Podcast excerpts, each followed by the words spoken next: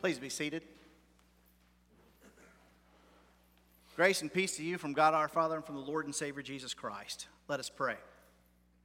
Thank you, God, for this opportunity to gather us in as your people.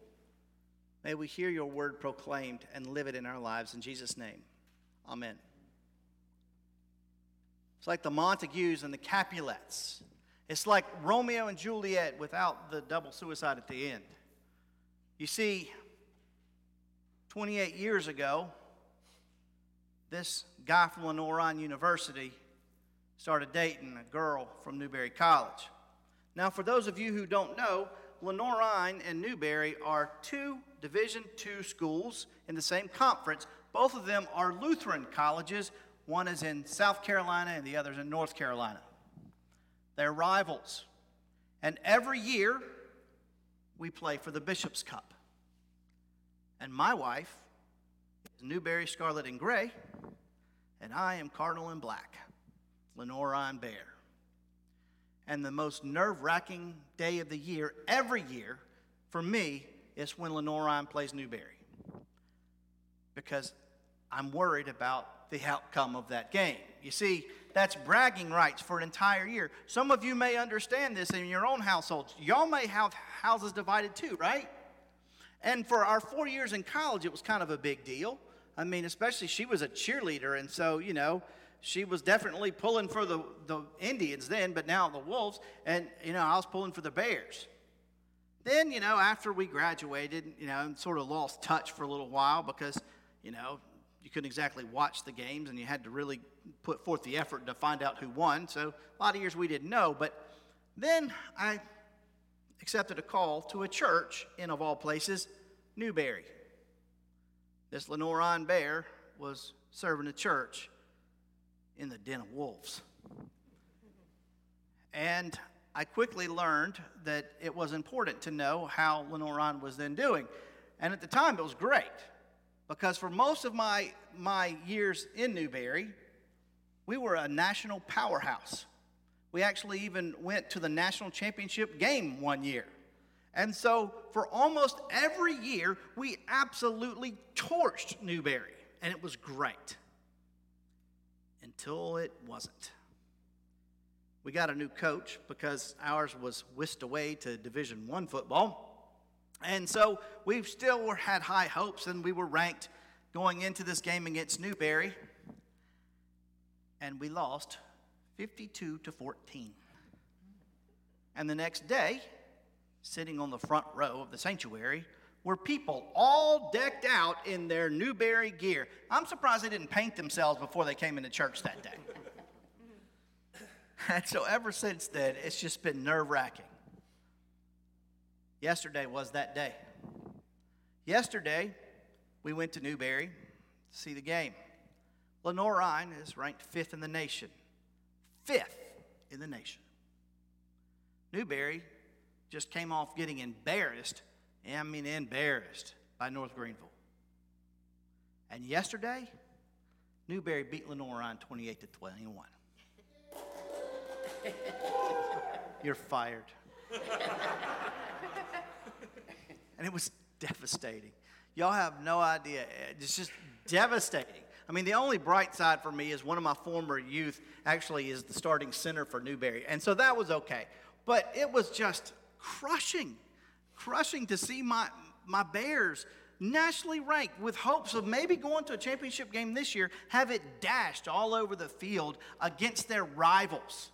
And now the Bishop's Cup belongs again to the South Carolina Synod, which I guess that's sort of weird because I'm in the South Carolina Synod, but still, they should not have lost. And I hate it because my team lost. Now, thankfully, Stacy's not a huge sports fan. She's never once rubbed it in, she's never gloated, but it still just feels rotten. Many of you know exactly what I'm talking about, right? If you're any kind of a sports fan, you've already lost this year, haven't you? Can't say that every year, but we can this year. It's the third game of the season, third week of the season, and we've all lost. And we hate it.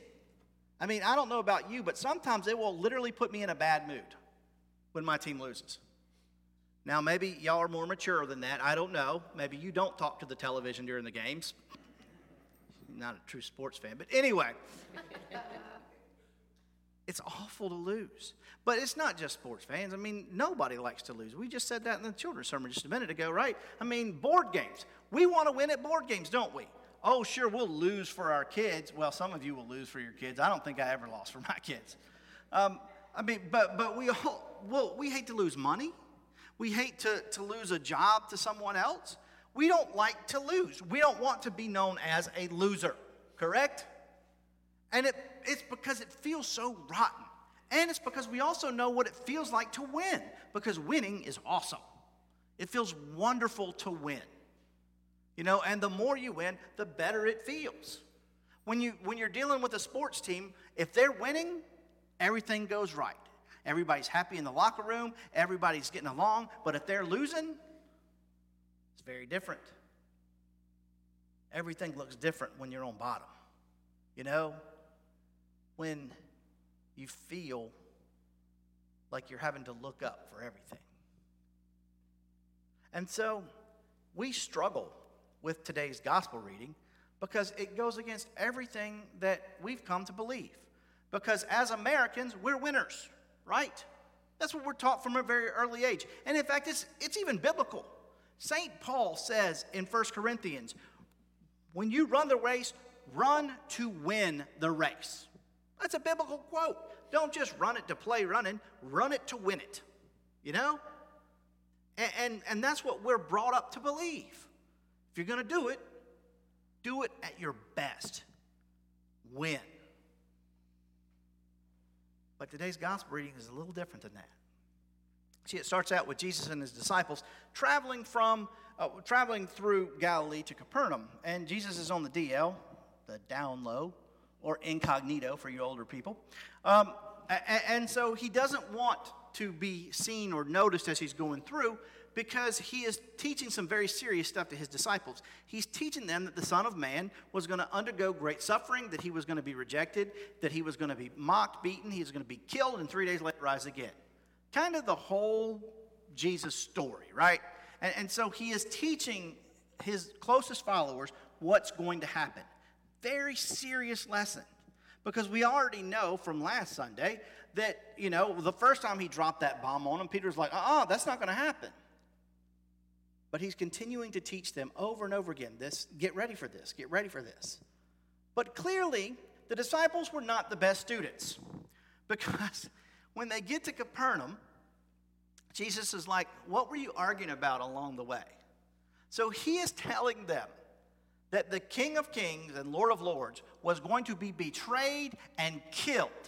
And you know what they're doing? They're arguing about which one of them's the best. Are you kidding me? That's like kindergartners at the, on the playground. My daddy's bigger than your daddy. Well, I can run faster than you can run. Well, I'm better than you are. That's what our disciples are doing. You know, Peter, James, John, all those, they are arguing with each other about which one is the best. Isn't that crazy?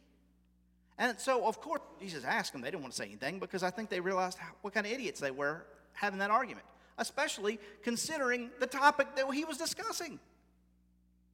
They weren't even paying attention. They were too busy worrying about who was the best. Sound familiar? Because that's what we do. Spend so much time trying to be the best and be above everyone else. And then Jesus drops this bomb. He said, if you want to be the greatest, you've got to be the least. If you want to win, you got to lose. And then he does something that seemingly is off topic. He goes and gets a kid and puts him in the midst of them and says, Hey, whoever welcomes a child like this welcomes me. And not only welcomes me, but also the one who sent me. That seems like he's sort of changing the direction of the whole speech right there, right? Okay, if you want to be the, the greatest, you, you got to be the least. And, and, you know, if you want to save your life, you lose it and, and all that. And, and then he goes and says, wait a minute, um, but this kid, you need to welcome this kid. And so it's like, how does that relate? Well, here's how. In ancient Israel, the, the way that they view children, very different than the way we do. You know the way we view children because the kids rule the roost in this day and time, right? you know, we, we schedule our whole lives around our children. You know, they got soccer and dance and cheerleading and lacrosse and this and that, and, you know, we got to go that back and forth. And whatever the kid says, you know, hey, we're planning to go have a nice dinner. Great. I want to go to McDonald's. So guess what? We go to McDonald's. That's the way it is in, in, in their culture, right? A lot of times the kids rule the roost. Not then, because let me tell you, in that culture, kids didn't matter. They were to be seen and not heard. Now, I mean, they were, they were a little more than property. Oh, yes, they love their kids, don't get me wrong. But they really didn't matter. They didn't have a say in anything. They were like the bottom of the bottom as for importance. And so, what Jesus is saying here is that you need to welcome those who are the least important, those who don't matter, the outcast, the different, the people that everybody else pushes aside. You welcome them, you welcome me, and you welcome the one who sent me. Which means you and I are called to serve the least, the ones who don't matter. We are called to be losers for the Lord. We're supposed to look past winning and, and, and, raising ourselves up and put ourselves below people who are less than us. People less than us, well, that's just not nice.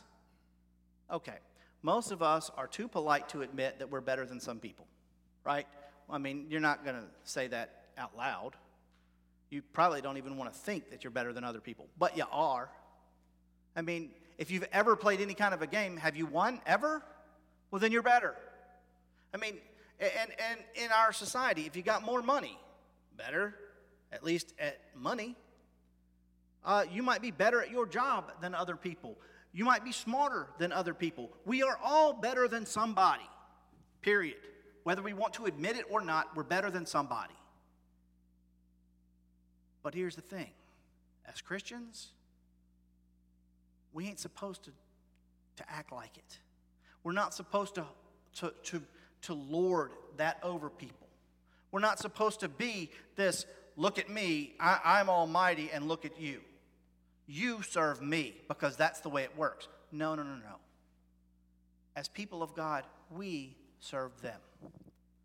We become less for the least we, we become subpar for the par. We become other than so that they can become part of the group. You see, our job is to love other people, all people no matter what they look like, no matter what they act like, no matter what they talk like, no matter what their citizenship is, no matter what their religion is, doesn't matter. We are called to love them. We are called to serve them. That's what Jesus is telling us here. In order for us to be the greatest, we have to be the least. We have to be losers for the Lord. As crazy as that sounds. But can you imagine what the world would look like if we decided to take that attitude towards everything? If we decided to say, you know what, because you're less than, we want to raise you up. We want to take care of you. We want to serve you. What would immigration look like if that's the stance that America took? What, what, would, what, what would education look like? What would our society look like if we all made it a point to raise up the lowly, to include the outcast, to love the unlovable? But that's exactly what Jesus is telling us here. That's who we are as Christians. We're losers for the Lord. Now go, my friends. Go and lose. Be the greatest. Amen.